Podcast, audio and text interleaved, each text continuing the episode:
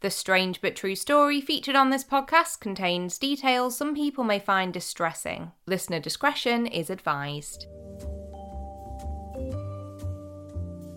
I'm Chaya Samuel, and things are about to get weird.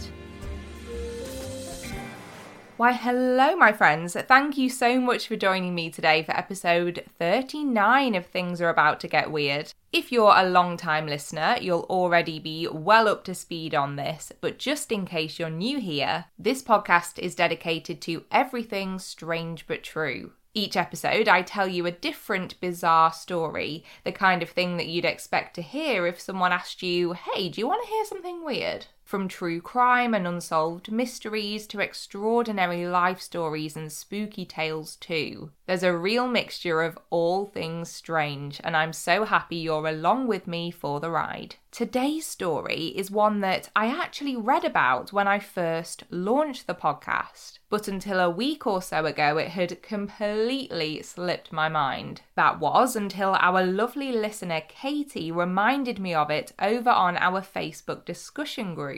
So, I am going to be telling you the strange story of the Pollock sisters. Like our last episode, this is another case which I urge us all to go into with an open mind, and you'll see why as we go along. A warning just before we begin that there are mentions of the deaths of three children in this episode. I know that this makes it a very sensitive topic, so I just wanted to make you aware up front. So, if you're with me, let's head to the northern English county of Northumberland, more specifically to the market town of Hexham. In May of 1957, the Pollock family were living a busy yet happy life together in the historic town, which lies close to Hadrian's Wall. This iconic landmark is a 73 mile or 117 kilometre stone Roman construction that dates back to 122 AD. The father of the family, John Pollock, was born in Bristol in 1920, but after marrying his wife Florence, the pair settled up north in Northumberland, and before long the couple were expecting their first child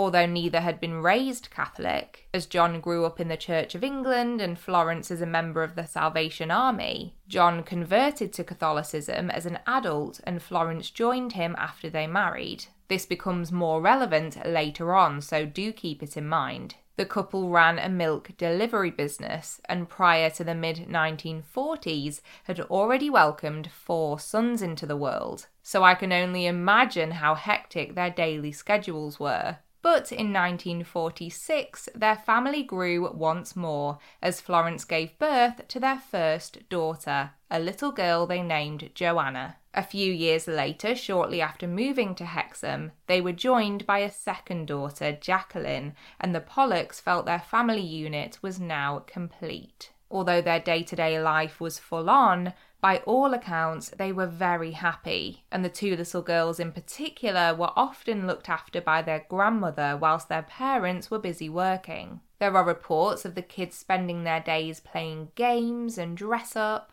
and when the weekends rolled around, the family loved gathering together. And of course, as you'd imagine, given the strength of their faith, attending church on a Sunday was part of the Pollocks' regular routine. But tragically, on the 5th of May 1957, Joanna and Jacqueline's walk to church would end in the most unthinkable way possible. The girls, who were just 11 and 6 at the time, were walking along the pavement with their friend Anthony when a car swerved off the road towards them. It was being driven by a woman named Marjorie Wynne, who, it was later found, was under the influence of a mixture of medications, which had left her with the effects of being intoxicated. Marjorie's car crashed straight into the three children, and though help was called for straight away, poor Anthony passed away on the way to hospital, whilst Joanna and Jacqueline were pronounced dead at the scene. It's just so chilling.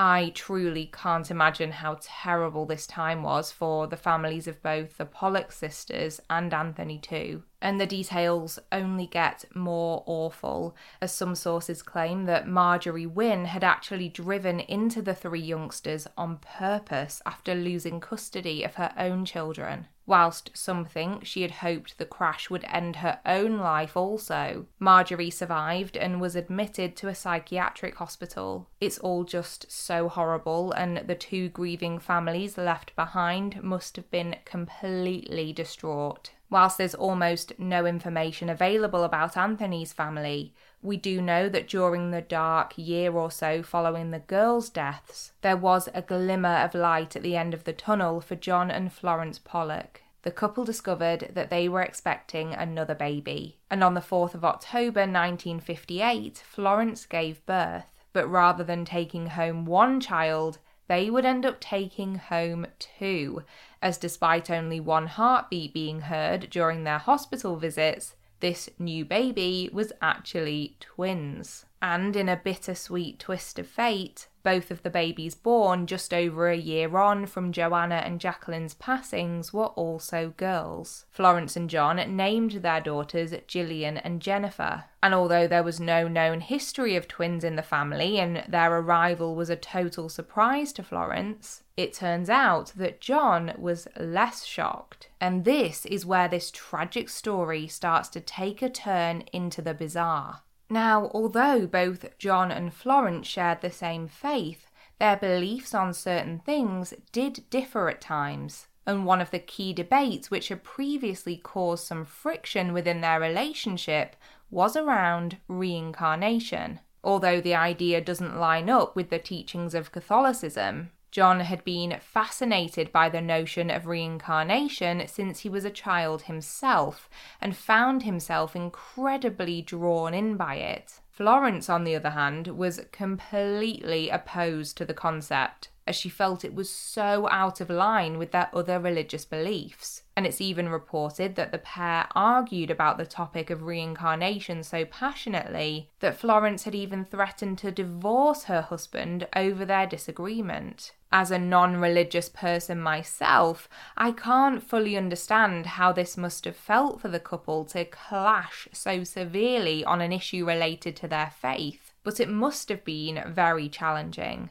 Now, when Joanna and Jacqueline were killed, John's interest in reincarnation became something he fixated on. In the first instance, he was consumed by the idea that his daughter's deaths had been a punishment from God, and that he had received this punishment because of his questionings relating to the idea that a person's soul could live on in a new body. And as time went on and Gillian and Jennifer were born, John became convinced that the twins were, in fact, his first-born daughters reincarnated Joanna as Gillian and Jacqueline as Jennifer. And he was not alone. In the decades since, the story of the Pollock sisters, all four of them, has been widely cited by believers as one of the most compelling cases of possible reincarnation on record. Countless articles and even books have been written about the sisters, not to mention the significant academic interest shown in their case by doctors from around the world. So, what was it about this family that captivated so many who heard their tale? Get ready to be baffled as we dive into some of the extraordinary parallels between Joanna and Jacqueline and their twin sisters.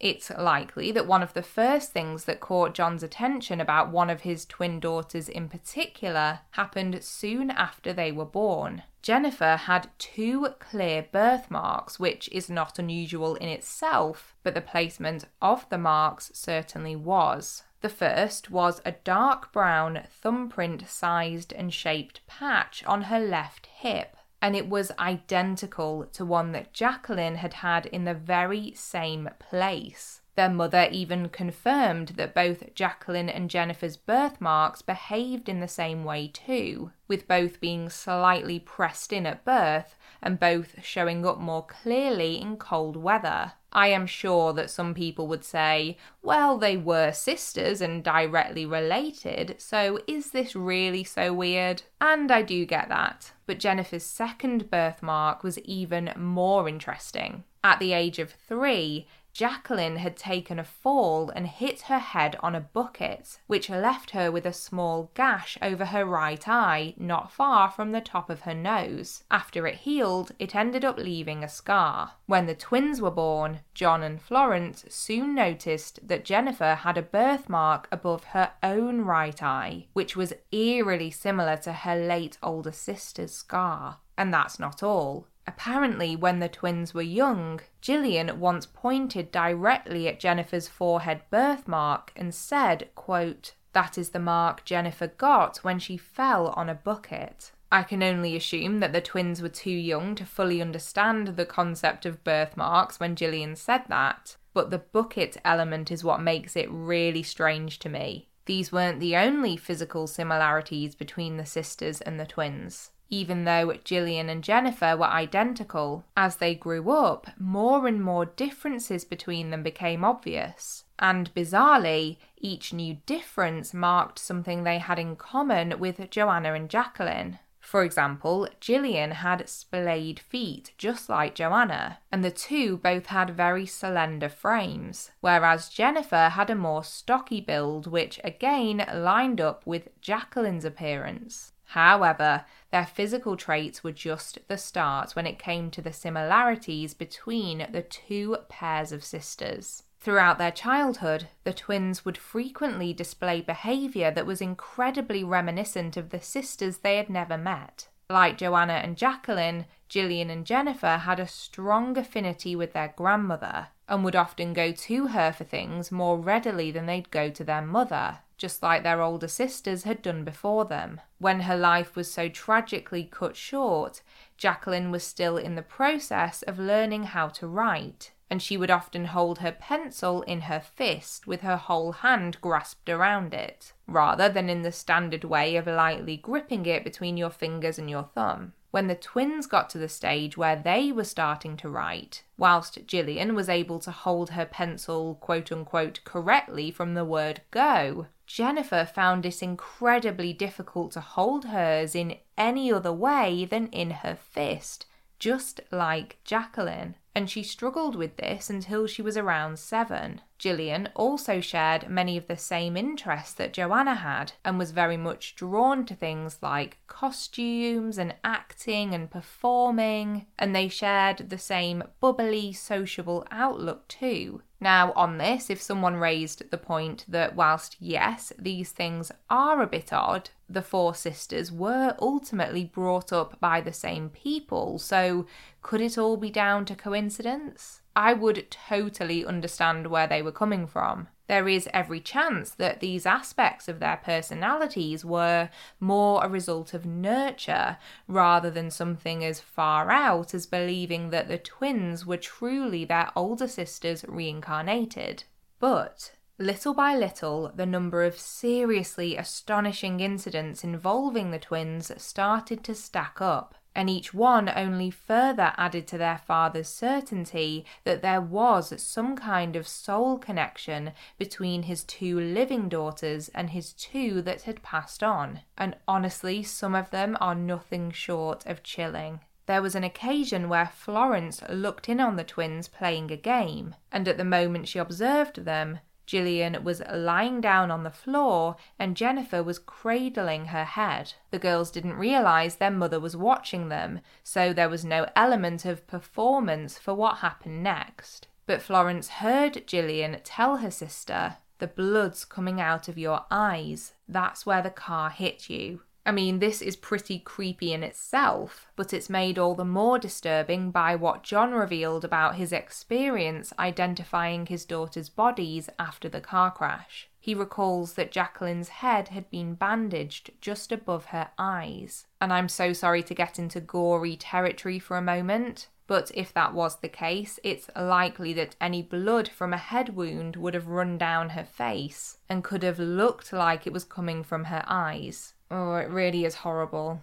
Although not every example is so dark, the details kept getting more specific. There was a day when the twins were around three years old when their parents decided it was time to introduce some of their late sister's toys to them. The toys had been stored in the attic ever since the sisters were killed, and the strength it must have taken for the parents to bring them out is impossible for me to imagine. I'm sure it was a very surreal experience, but it was about to take a turn for the stranger when they presented the toys to the twins, which included dolls and the accompanying accessories for them, with no hesitation, no arguments, and no debates. Gillian reached for all of the toys which had belonged to Joanna, and Jennifer claimed all of the toys that had been Jacqueline's. They even spoke about the dolls and other items as though they remembered receiving them the first time round saying that they had come from Father Christmas, despite the fact it wasn't Christmas time.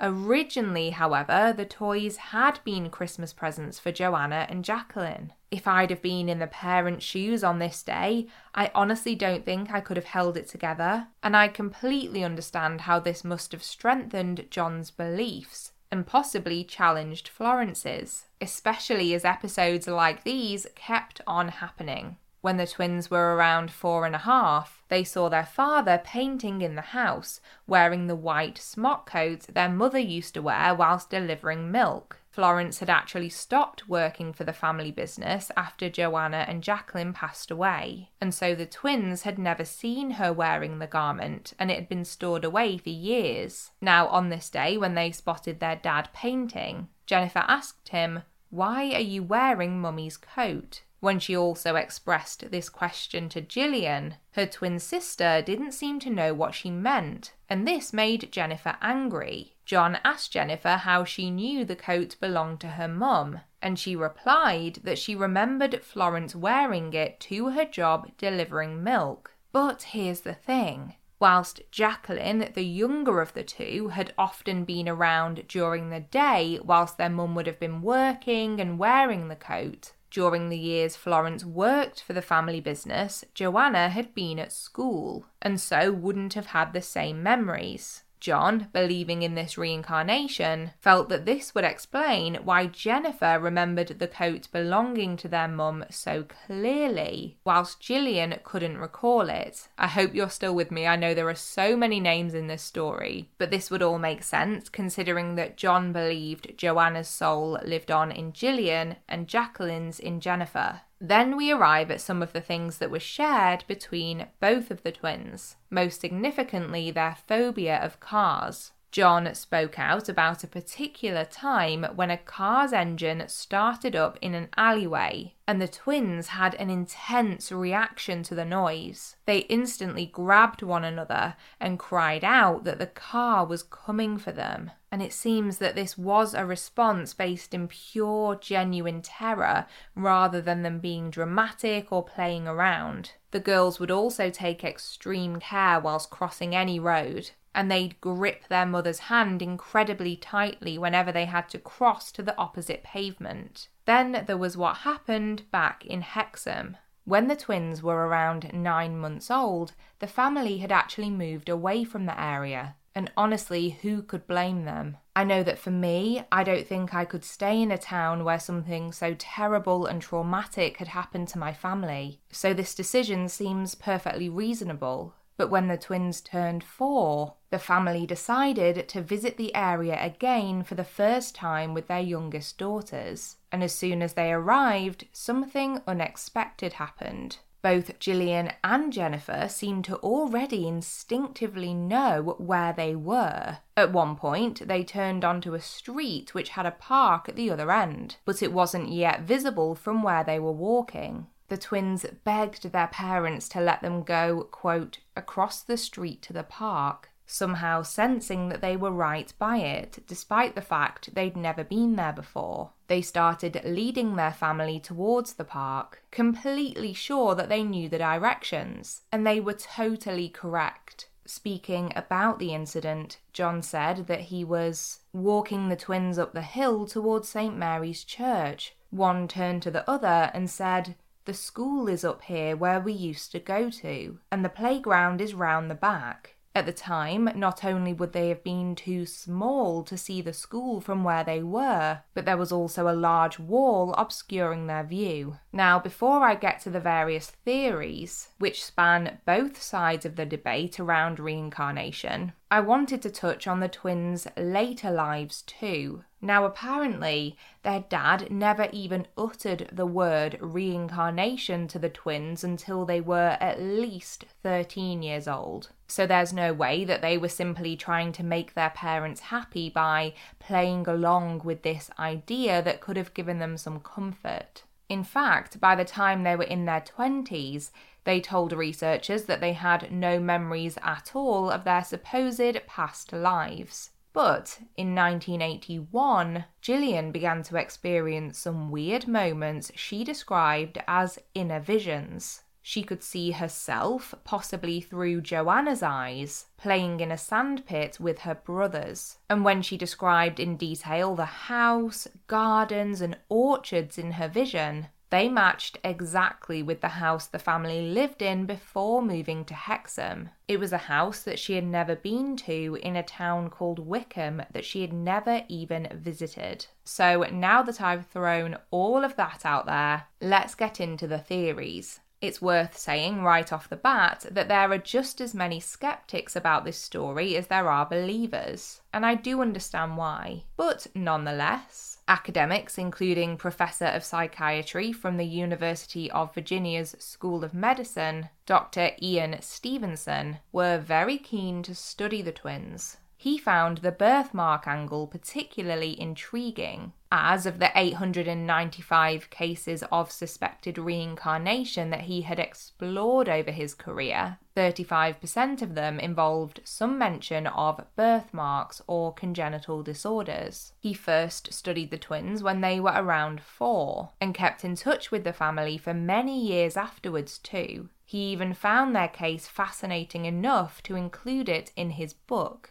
Reincarnation and Biology, a contribution to the etiology of birthmarks and birth defects. However, others have been quick to highlight the alternative explanations to reincarnation, which could be at play in the Pollock sisters' story. The writer Ian Wilson noted that the only witnesses to many of these strange incidents seem to be the parents, John and Florence. And as John was a believer in reincarnation as well as a grieving father, is it possible that he was just seeing what he wanted to see? On this point, I would argue that Florence felt as passionately against the idea of reincarnation as her husband felt towards it, and she was also a grieving parent. So I kind of feel that that neutralizes this point a little. Other skeptics, like the writer Richard Rockley, have suggested that because the Pollock family's terrible loss was so well known, there's every chance that their family, friends, and even their sons could have spoken about the various details in earshot of the twins, which they then picked up on.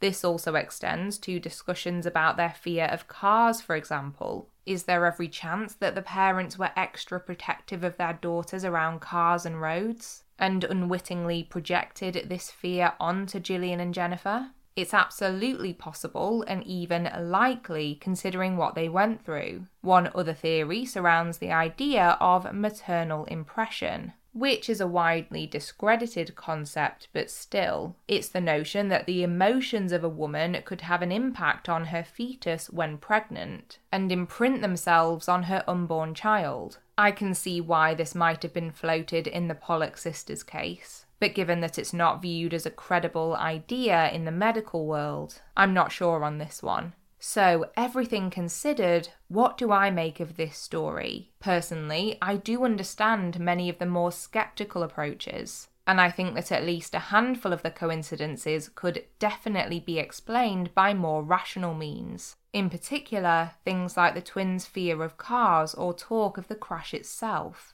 However, as I both believe in and have had experiences with ghosts, I feel like the notion of reincarnation is only one step on from this. So I have to admit that I do find many of the details of this case compelling. Jennifer's birthmarks are very strange to me, and the twins' personality traits and hobbies and even their preferred toys lining up perfectly with the same sister each time is so bizarre. Their visit back to Hexham is also really striking to me. It's so odd that they seem to intuitively know their way around a place they'd not been to since they were babies. As a general rule, I do believe that children are far more open to and in tune with the spiritual realm or the other side, or whatever you prefer to call it. You often hear accounts of children having ghost or spirit encounters almost more often than you hear about adults having them. This would also match up with the fact that as the twins got older, their memories of their apparent past lives seemed to fade,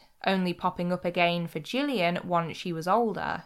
I would say that a much larger part of me does believe that the twins had some spiritual soul link with their late sisters than doesn't believe it. In fact, I feel quite sure that there was something there. Whether it was reincarnation in the most formal definition of it, I don't know, but I think there was some connection there. I was so happy to read that Gillian and Jennifer went on to lead normal lives, and that their experiences as youngsters didn't seem to have any negative impacts on them later in life. And I really hope that their parents and brothers were able to heal from the horrendous trauma they suffered. And provided it was all dealt with in an emotionally healthy manner, I do hope that John and Florence were able to take some solace in the possibility that Joanna and Jacqueline's spirits lived on in their twins. If not in the most literal sense, then at least in the memories the family were hopefully able to share with one another in honour of the girls. Well, what an emotional roller coaster of a story. I cannot wait to hear your views on this episode's topic. I think there might be a bit of a mixed bag of reactions, so please do send me your thoughts in all of the usual ways. Just one last thing to mention in this story. In some articles, the details around exactly which twin experienced what do sometimes tend to differ, but I think that's more of a case of the writers possibly getting a bit confused as there are so many names involved in this story. When it came to double checking the details for my research, I used the source which was most directly linked to the key study done on the twins by Dr. Ian Stevenson. I just wanted to make that clear because I'm always obsessed with being as accurate as possible. So hopefully, in the end, I got everything spot on. Anyway, before we get to our usual episode wrap up, you know what time it is. Here's our regular outro feature, the segment of the show I like to call Weird Media. Hey, it's Kaley Cuoco for Priceline. Ready to go to your happy place for a happy price? Well, why didn't you say so? Just download the Priceline app right now and save up to 60% on hotels. So, whether it's Cousin Kevin's Kazoo concert in Kansas City, go Kevin, or Becky's Bachelorette Bash in Bermuda, you never have to miss a trip ever again. So, download the Priceline app today. Your savings are waiting. Go to your happy place for a happy price. Go to your happy price, Priceline. So, by now, you all know I love a good TV series. And the one I wanted to recommend to you all in Weird Media today was one of my favourites of last year. And that series is Severance. It's another one that I watched on Apple TV. There are some absolute gems on there, and this is one of them. It's one of those shows that's tricky to put in a genre box in a way. It's part dystopian, part sci fi, part psychological thriller, and there's a whole load of mystery running through the whole thing too. I guess there's also a bit of a workplace drama element to it too. It really does have a bit of everything. I was initially drawn in because the lead character is played by Adam Scott, who you may know as Ben from Parks and Rec. But even though there are some lighter moments in the show, it's much more serious than the roles I've seen him in in the past. But the whole cast is amazing. From the bigger names like Christopher Walken and Patricia Arquette to the lesser known actors, everyone puts in incredible performances and it's absolutely captivating. I don't like to give too much away, but the basic storyline is in the world the show's set in, there's a procedure you can choose to have done called severance, which means that your work memories are totally separate to your life memories. So the minute you enter this chamber in your place of work, which is a company called Lumon Industries in this case, your brain switches to work mode and that's all you know the concept is so brilliant because it's one of those things where the more you think about the implications of it, the more messed up it becomes. For example, you could have an entire family on the outside world that your work self knows nothing about. And that's just the tip of the iceberg. It's fascinating how all of this is explored in the show. There's only one series out at the moment, but a second season has been commissioned, so I'm sure it's on its way sometime soon. And I'm really looking forward to seeing what happens next. By the way, I also said I'd update you on whether I still recommend the other Apple TV series I've been loving after I finished all the episodes, and that was Silo. I can wholeheartedly say that I stand by my endorsement of it. Silo is definitely one of the best things I've seen in ages, so definitely add that one to your watch list too. Right, just a few quick shout outs for the sources which helped me in my research for our story today. There was a piece from The Mirror by Evie Townend that was published in September 2022. There was a really detailed piece on the Society for Psychical Research's website. That's the one that referenced lots of Dr. Stevenson's works, so it was incredibly helpful. There was a write up on mamamia.com. That was by Jessica Kingston from back in June 2020. And finally, there was an article on thevintagenews.com by a writer called Charlotte Bond from January 2022. As I say, please do feel free to get in touch and tell me what you thought about today's case. On Instagram, our handle is at Things Get Weird Podcast, and on Twitter, it's at About to Get Weird. I haven't made a threads page yet, but if anyone is keen for me to do so, just let me know. On Facebook, you can find both the main podcast page and also the private discussion group too. Just search for Things Are About to Get Weird on there and they should both appear. If you fancy popping me an email, the address is thingsgetweirdpodcast at gmail.com. And our Patreon page is always linked in the show notes if you'd like to support the podcast that way. Our merch page is also linked down there too. A big, big thank you to everyone who supports the podcast via Patreon or the merch. It really does help me to keep producing our episodes. And of course, a huge thank you for listening today. It means the world to me. And if you've enjoyed the episode, a quick star rating on Spotify or a written review on Apple Podcasts is always sincerely appreciated. Thanks again to Katie for reminding me to cover this story. I love receiving your messages with story requests, so never hesitate to pop them over to me. Until next time, take care of yourself and others and keep it weird but the good kind of weird.